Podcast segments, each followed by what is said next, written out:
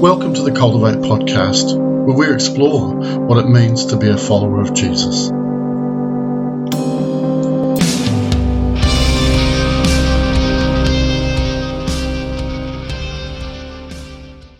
I want to continue from Ephesians chapter 2. And just looking at verses 20 and 21, together we are his house, built on the foundation of the apostles and the prophets, and the cornerstone is Christ Jesus himself. We are carefully joined together in him, becoming a holy temple for the Lord. Paul is following on from the theme of unity, discussing the temple, the centre of all religious activity of the time, for both Jews and Gentiles, and redefines what the temple is now the body of Christ. He's also discussing one of the most dangerous subjects in the New Testament. When the religious leaders had false witnesses lie about Jesus and Stephen, they lied about them speaking against the temple. Consider what it says about Jesus' trial in Matthew 26 59 to 61. Inside, the leading priests and the entire high council were trying to find witnesses who would lie about Jesus so they could put him to death. But even though they found many who agreed to give false witness, they could not use anyone's testimony. Finally, two men came forward who declared, This man said, I am able to destroy the temple of God and rebuild it in three days. It was a little bit the same for Stephen. In Acts chapter 6, verses 11 to 14, it says, So they persuaded some men to lie about Stephen, saying, We heard him blaspheme Moses and even God. This roused the people, the elders, and the teachers of religious law. So they arrested Stephen and brought him before the high council. The lying witness said, This man is always speaking against the holy temple and against the law of Moses. We have heard him say that this Jesus of Nazareth will destroy the temple and change the customs Moses handed, handed down to us. It was about the temple that they abused and mocked Jesus on the cross. It says in Matthew 27 39 and 40, The people passing by shouted abuse, shaking their heads in mockery. Look at you now, they yelled at him. You said you were going to destroy the temple and rebuild it in three days. Well then, if you're the Son of God, save yourself and come down from the cross. To destroy the temple was so offensive to the Jews who held it in such high regard. The words of Jesus give some indication just what regard the temple was held in and why. Because in Matthew 23 19 to 21, he says this How blind, for which is more important, the gift on the altar or the altar that makes the gift sacred? When you swear by the altar, you are swearing by it and by everything on it. And when you swear by the temple, you are swearing by it and by God who lives in it. So, why did Jesus say he would destroy the temple and why is it so important? John gives the answer by letting us know that the new covenant, the temple is Jesus' body. But the Jewish leaders demanded, it says in John 2, verses 18 to 22, What are you doing? If God gave you authority to do this, show us a miraculous sign to prove it. All right, Jesus said, destroy the temple, and in three days I will raise it up. What? They exclaimed.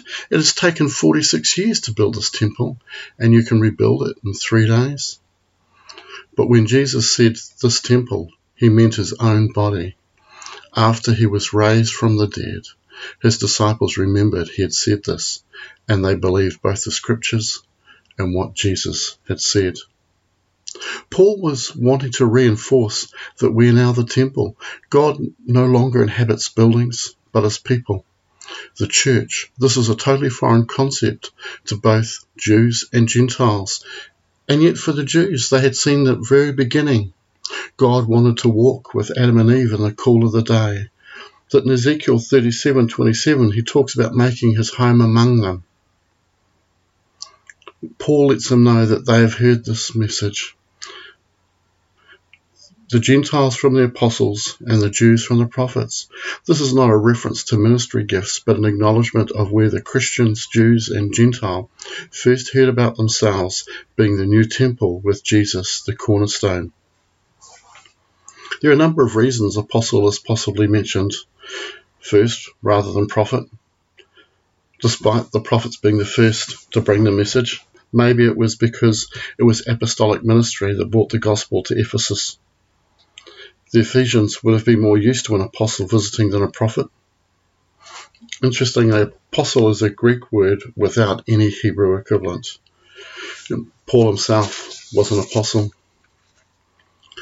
The idea of God inhabiting his people was so radical, it was dangerous. The, the idea was in opposition to everything the religious system believed. Without a temple, the religious leaders would have no control and no power. It meant God no longer needed a temple or priests because it made all believers priests. Peter refers to this in 1 Peter 2, verse 9. But you are not like that, for you are a chosen people. You are royal priests, a holy nation, God's very own possession. As a result, you can show others the goodness of God, for he called you out of the darkness into his wonderful light. When Jesus had fulfilled all the requirements of the law, the temple was no longer needed. God's kingdom had come. The temple is easy to explain. It was where the Jews saw heaven and earth come together, which made it so sacred. Jesus taught the same thing about the kingdom of God. May your will be done on earth as it is in heaven.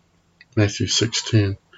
Priests in the Old Testament that served in the temple were not only Levites, but needed to meet the strict requirements found in Leviticus 21. As we look at the elements of the temple, we'll see that there is still a requirement for us today. I just want to go through some of those elements the first thing you would see as you walked into the temple or at the tabernacle in the Old Testament was the altar of burnt offerings. The perfect offering is Jesus, the Lamb of God. As priests today, we offer not a sacrifice, but a living sacrifice, as is seen here in Ephesians and 1 Corinthians 6, Romans 12. The next thing was the laver, as found in Exodus 30.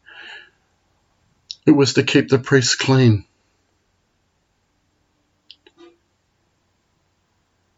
Hebrews 10:22 says, "Let us draw near with a sincere heart of full assurance of faith, having our hearts sprinkled clean from an evil conscience and our bodies washed with pure water." Just as priests offer a living sacrifice, priests need to stay clean the table of showbread. This was bread without leaven. And it's represented in the New Testament with communion. 1 Corinthians 11:24 says, "This is my body, which is for you. Do this in remembrance of me." Only the priests were allowed to eat showbread. The bread of the Lord's Supper is for the priesthood of believers, all of us. The golden lampstand shone out as described in Exodus 37. And we see that we no longer need it because Jesus calls himself the light of the world. And we as priests are to share God's word. The altar of incense came next, as described in Exodus 30. Incense represents prayer. We see in Psalm 141 2 Accept my prayer as incense offered to you, and my upraised hands as an evening offering. And we have a great high priest who lives forever to intercede with God on our behalf. Priests pray and are prayed for. The Holy of Holies is a place that we go to not once a year, one person, but as a place that we are to remain. We are to remain in Christ. The temple was the centre of religious life in the New Testament times. We need to demonstrate the idea of being God's temple in our daily lives. That is the foundation. Remember, foundation is incredibly important. Foundation for a building determines not only its size, but how big that building can be in terms of height, Foundation is incredibly important. We cannot lay any other foundation. In fact, it's interesting that Moses was warned three times you must not get this tabernacle wrong. Because Jesus is a new high priest, and everything that was done in the Old Testament was to reflect the fact that the temple is now his body. He is now the high priest. He is now the perfect sacrifice. And we, as priests in this temple, need to be a living sacrifice, need to keep ourselves clean from sin, need to share communion, need to share God's word, need to be people that pray and remain in the presence of God. I trust that in the next week, God's foundation is built strongly in your life. Thank you for joining the Cultivate podcast. If we can help you with anything or you'd like some notes, please email us at crosscultivation at gmail.com. God bless.